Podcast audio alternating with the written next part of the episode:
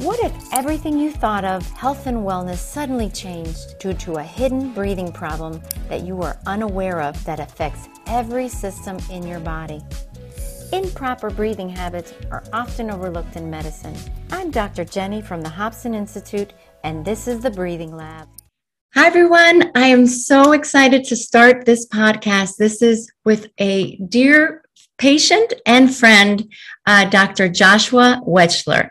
He is a assistant professor of pediatrics in the Division of Gastroenterology and Hepatology and Nutrition at Lurie Children's Hospital in Chicago, and he's assistant professor of medicine in the Division of Allergy and Immunology at Northwestern University Feinberg School of Medicine, and also in Chicago. So, Dr. Wechsler is a uh, researcher and a clinician. And what I want to share with you is what the types of patients he, he typically sees. It's the vast majority have eosinophilic gastrointestinal disorders, such as eosinophilic esophagitis, eosinophilic gastritis, eosinophilic duodenitis. I'm probably saying these wrong, I'm sorry. Um, but the primary symptom is dysphagia. And many of these patients have chronic regurgitation, rumination. Um, also, they have hypermobility, dysautonomia, and commonly, these patients all range um, with different symptoms between the ages of nine months to 22 years. So we have someone that's very skilled in the research and the treatment for all of these things. And the symptoms really vary. They they can be, you know, food aversions for children, young children, uh, vomiting, choking. Uh, the older children may have a chronic cough feeling of food passing slowly or getting stuck. Um, chronic regurgitation is quite common and can be associated with like hiatal, hiatal hernias. And also, um, it, it's just, this is a very, very important podcast, I think, because a lot of parents don't know that this type of um, specialty exists in, in pediatrics. And we have the the benefit of having Dr. Wechsler here. And Dr. Wechsler, thank you so, so much for coming to this podcast and sharing your time. I know you, how busy you are with research and, and treating. So thank you. Truly my pleasure. So, Dr. Wechsler, tell me something. Um, I want to share with the, the audience a little bit about how we met and why we met. If you feel comfortable with it, I would love for you to share. So, in, in fact, uh, I started off as a patient of yours, and that was our initial experience. Um, I myself uh, had a little bit of a rough go with uh, COVID, and uh, it led to a number of uh, post COVID or long COVID symptoms uh, that included tinnitus and headaches, and some brain fog and body aches, dizziness, a number of things that really I had trouble putting two and two together as far as how I was going to get over. And uh, but one of the standout symptoms for me was really the tinnitus. And I started off seeing an ENT who really just thought it would go away on its own. Um, it ultimately did not. And um, and then I was fortunate to meet another ENT um, that uh, did a very thoughtful exam and discovered that I was having uh, a lot of muscle spasm throughout the head and neck muscles.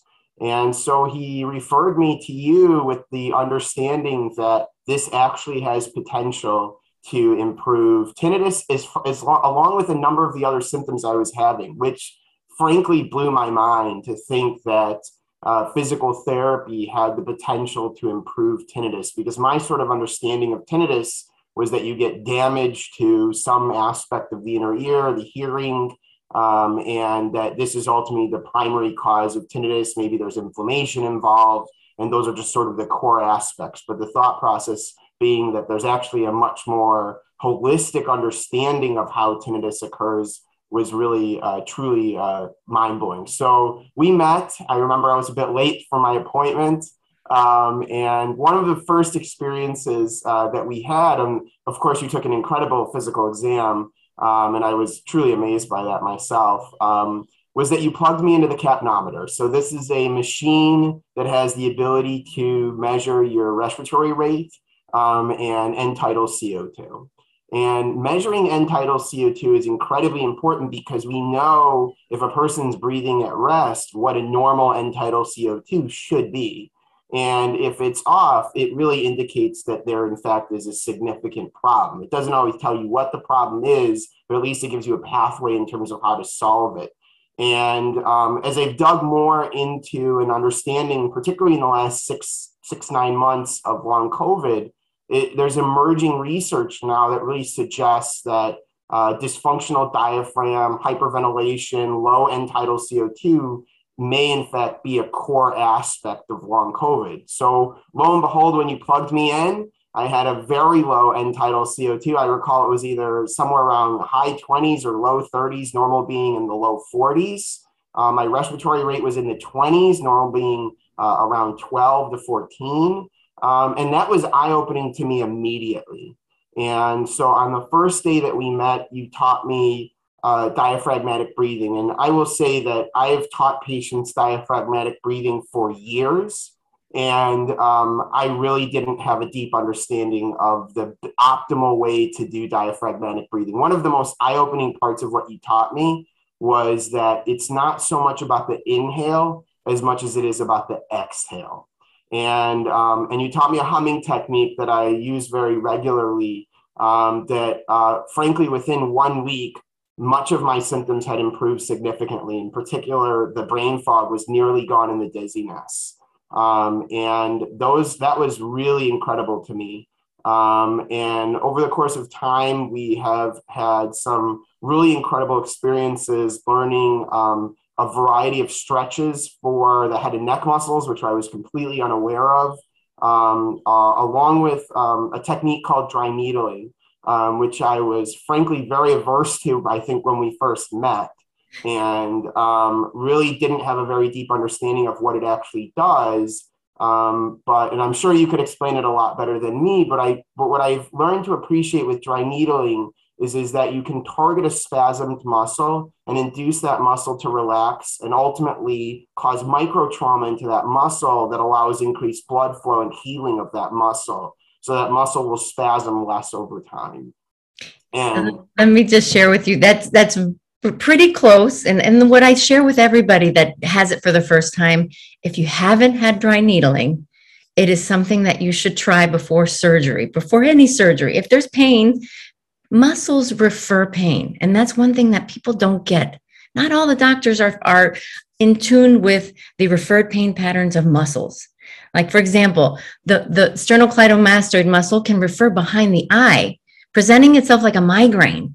And people are on all kinds of medicine, and you could do dry needling and then correct the posture and improve the way that the muscle works. So it's kind of a reset of the muscle. Um, we kind of use our, our hands as palpating physical therapists. Where is that taut band? Where is that trigger point? You insert that needle directly into that taut band, and the muscle starts to twitch.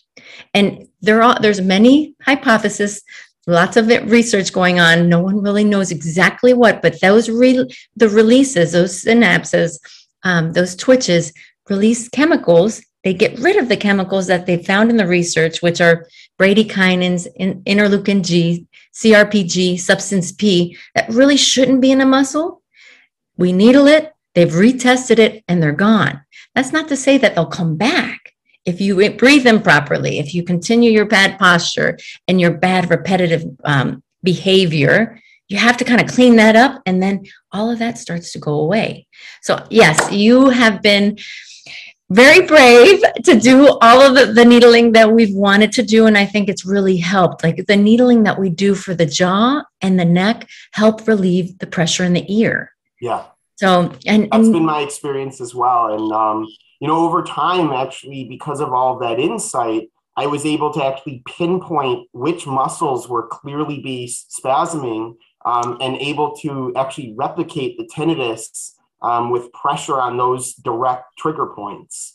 Um, so again, really just fueling that understanding um, of that interrelationship between the, the muscles, the muscle spasm, um, and uh, and how it's ultimately causing that uh, weird sensation in your ear that you thought was something else you didn't understand. So absolutely redefined my understanding of what a physical therapist is, what a physical therapist can do. Um, I think I generally had an understanding of the physical therapist working on the lower back and mobility, um, but I never had this perception of sort of a head and neck physical therapist. And when I talk to patients or I talk to people um, as well um, that are colleagues and friends, um, they really generally don't perceive that this is a really critical role for a physical therapist, and it's a specialty too. It's not uh, it's not just a gen- general physical physical therapist. It's someone that receives very specialized training to have an expertise in how to perform the dry needling appropriately and to um, teach the appropriate strengthening and stretching exercises that are critical like you said, things that you have to correct on a daily basis that ultimately uh, facilitate that overtime healing process. And that's been my experience. Um, I think nearly 80% of my symptoms are improved. I have a little bit of hearing loss in one of my ears, and that's probably going to be responsible for a very low amount of the tinnitus um, over time. And still may go away over time as it gets quieter and quieter.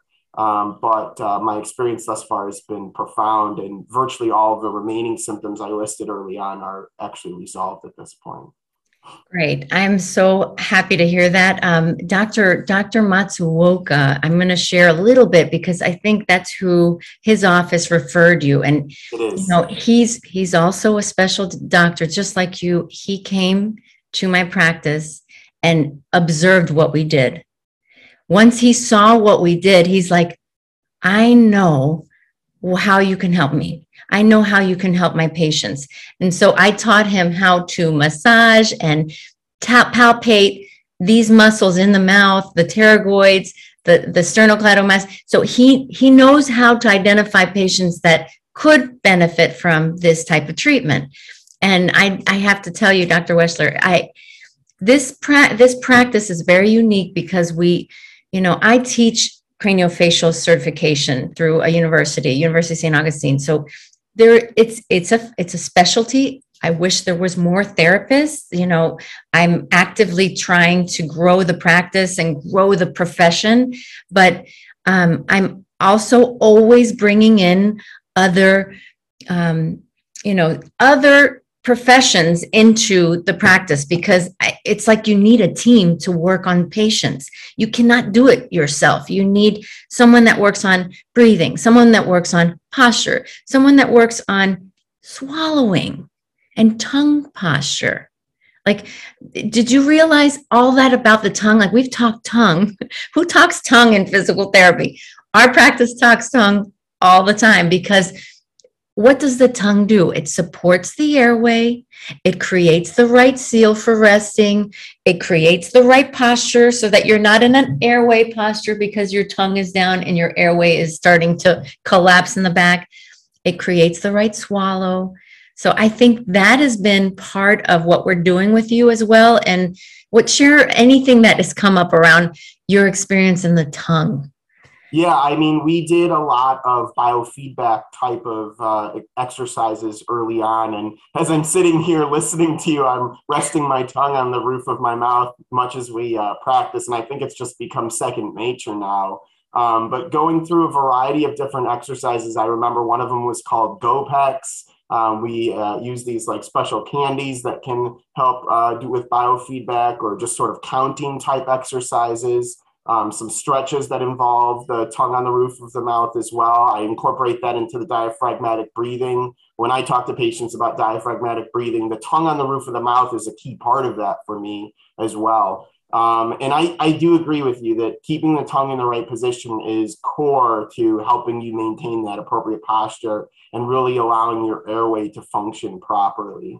Um, one thing I would say as you were talking um, that reminded me of one of my own experiences um, that Dr. Matsuoka had, and I'm just so blessed for encountering him and his thoughtfulness and clearly his experiences with you, was that aha moment that he had watching you, because I had that same moment as well. And I think I told you, and it may not have been at our first visit, but one my, one of my second or third ones, I know how you can help me.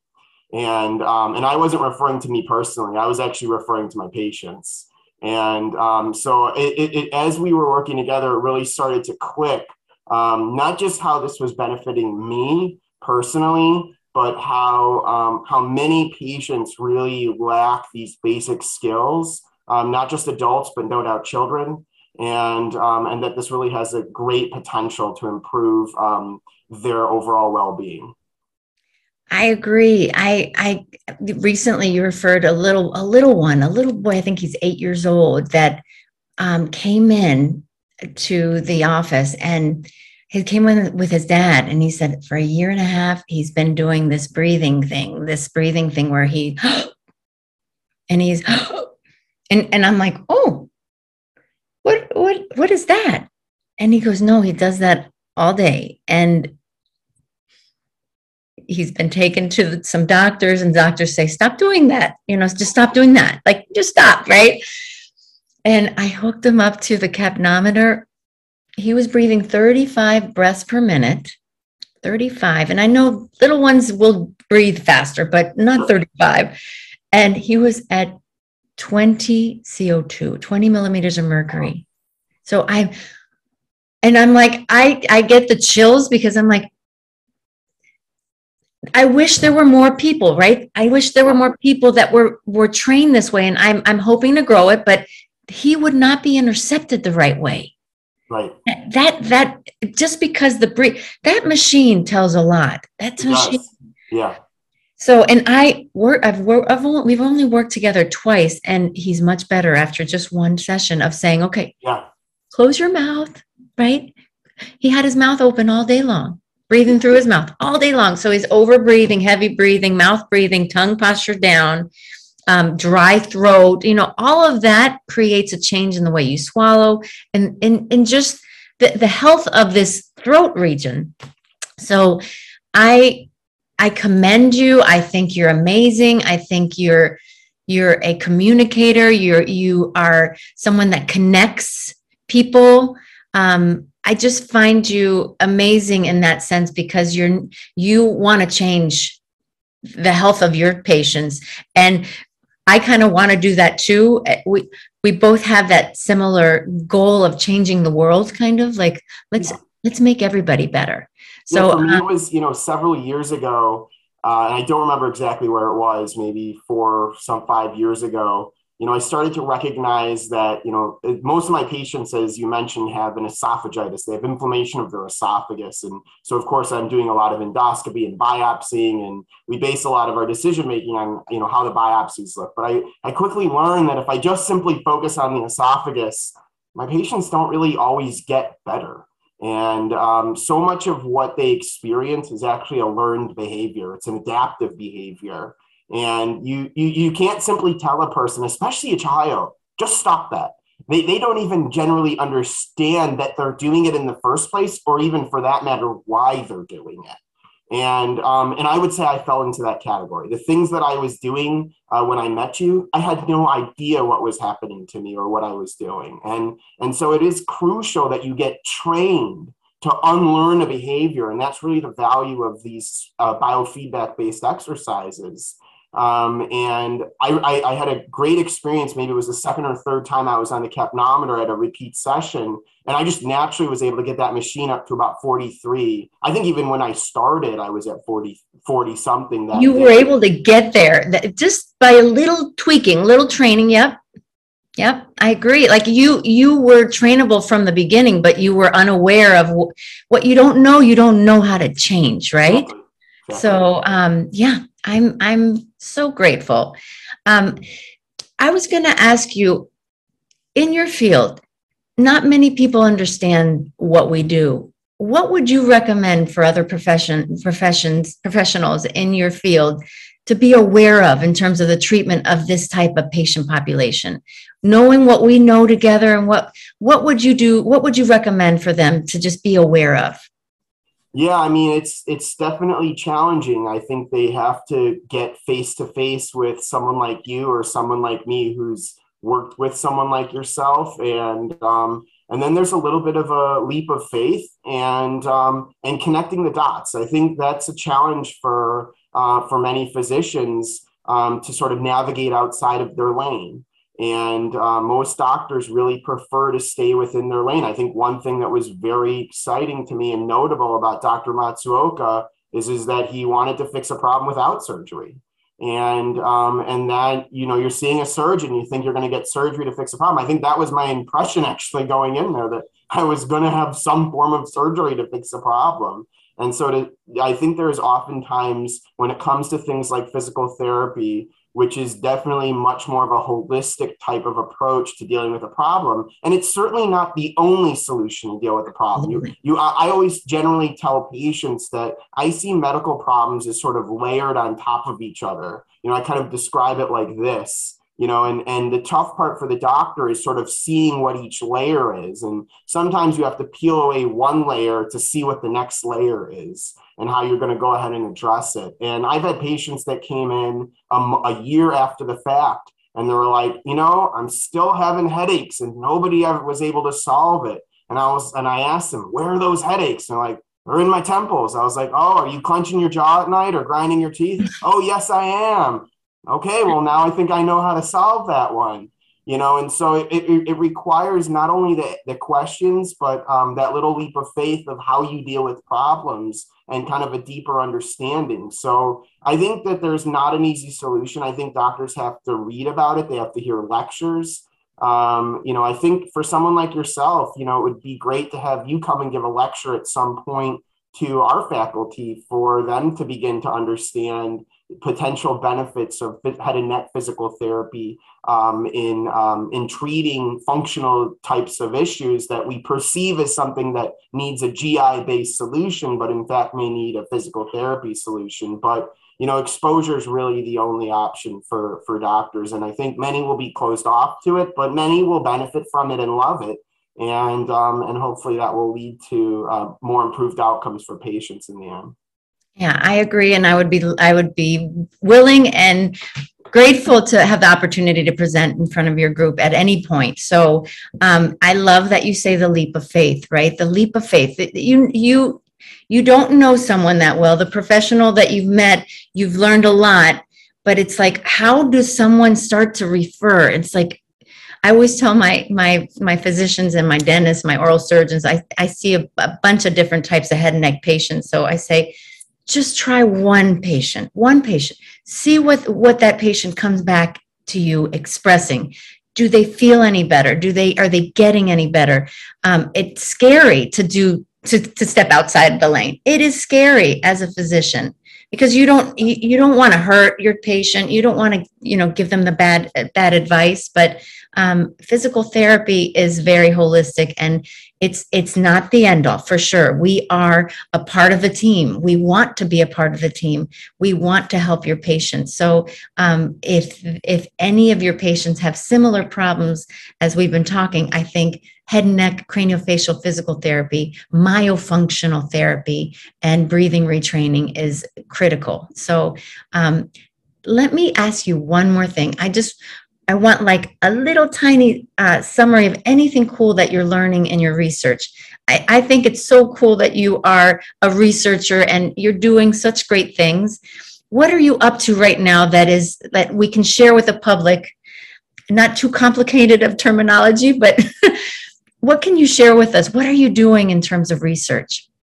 Yeah, so the I, I do a bunch of domains of research, um, both clinical types of research as well as um, lab-based research.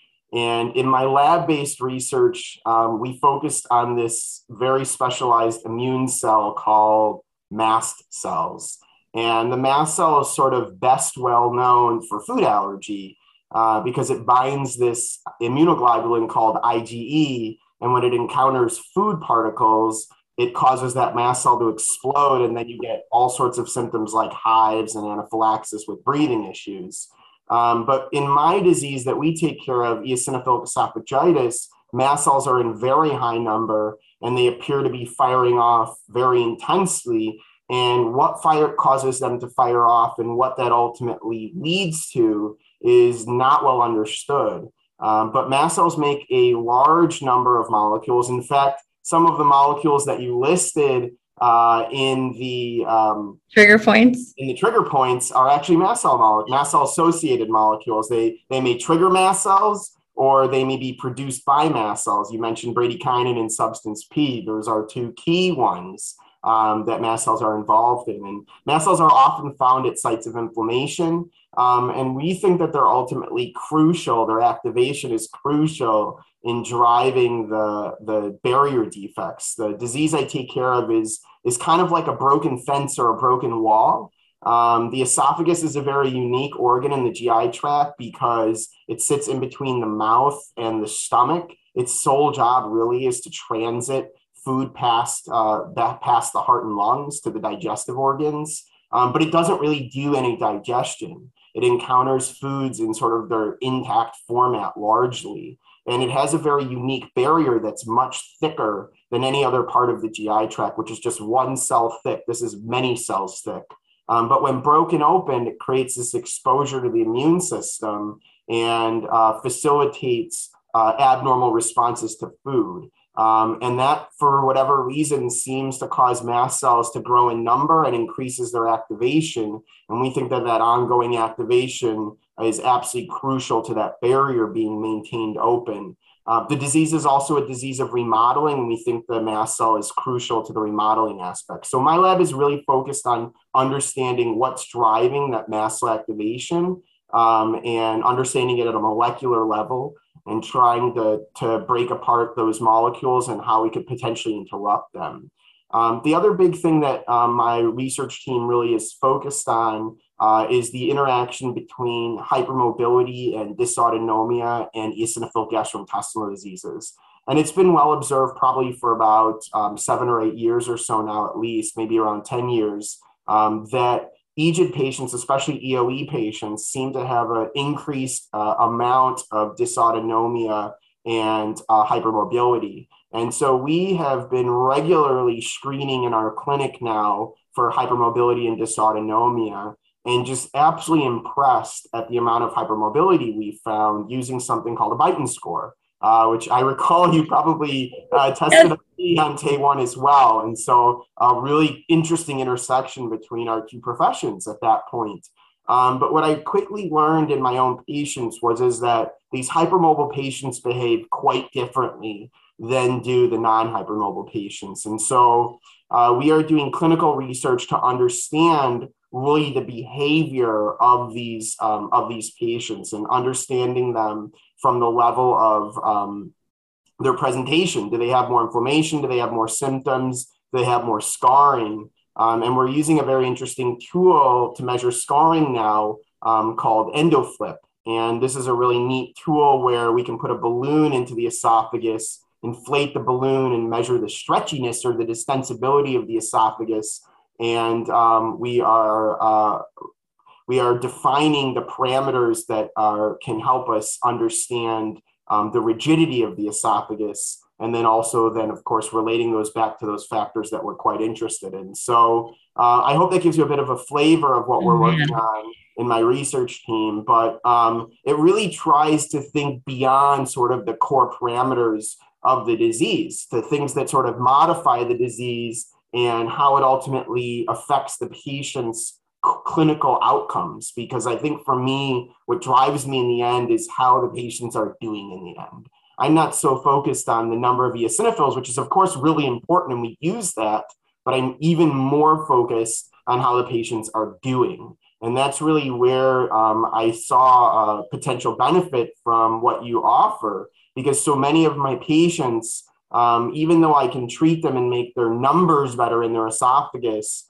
they don't always feel better. And some of them maintain ongoing swallowing difficulty, the feeling of something being stuck in their esophagus, or they chronically regurgitate. In fact, we have a large number of patients that have um, small to moderate hiatal hernias. These are defects in the diaphragm that sort of allow an open pa- an open gate or open passageway between the stomach and the duo- and the and the esophagus, the esophagus sort of slips out of the diaphragm in a way that it's not allowed to maintain the tone in the lower esophageal sphincter. And so these patients chronically regurgitate. But if you work with them on diaphragmatic breathing and strengthening their core properly, they have markedly less symptoms over time.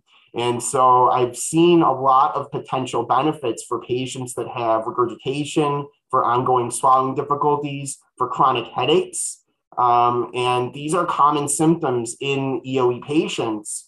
Um, and if ignored um, or sort of pushed off to someone else's turf. They might get, you know, pushed to neurology, you know, or, you know, you might be doing an expensive workup uh, when really what's actually necessary for the patient to get better is simply just physical therapy. And um, so it's just, it's been truly eye opening for me, frankly. Yeah, the, the we see so many hypermobile patients. Hypermobility is something we screen the Beighton scale. We we talked about that. Um, just know that those patients tend to have TMJ problems because they're they're they're breathing improperly. Their tongues go down. They lose that that curvature of their neck because their head's so heavy and they're a little weak and loose. So I always tell my my physicians if if they can't hold their head up well and create the right lordosis, the curve in the neck, we end up having a little twist in the upper neck and it shifts the jaw, and then you start chewing uneven. And over time, it starts to wear out one side and it causes problems, TMJ problems. But it, like you said, it stacks on top of another problem underneath. But pain drives people to do things ab- about it. And um, we kind of unravel these patients so that they can start functioning better, you know, improved function. We're just functional therapists. We want to improve the function of swallowing, breathing, um, just walking, gait, sitting, posture, all of it. It's very simple. But if you know how to identify these patients, you will you will change their life. You can change yeah you know, head and neck pain, it can drive you a little crazy. It can drive you to be very depressed and anxious. For sure. And for sure. So um, I'm just so thrilled and impressed by you, impressed by your research team, impressed by your willingness to be uh, vulnerable and open to learning something completely different, but complementary. So thank you so much, Dr. Wechsler. I appreciate your time. And I hope everybody in the podcast has learned some things. And please share this with others. I think we need to really spread the word that this is this is possible. So thank you so much. Thank you so much as well. It's a great experience to be here with you. Thank you. Thank you for listening to the Breathing Lab with Dr. Jenny.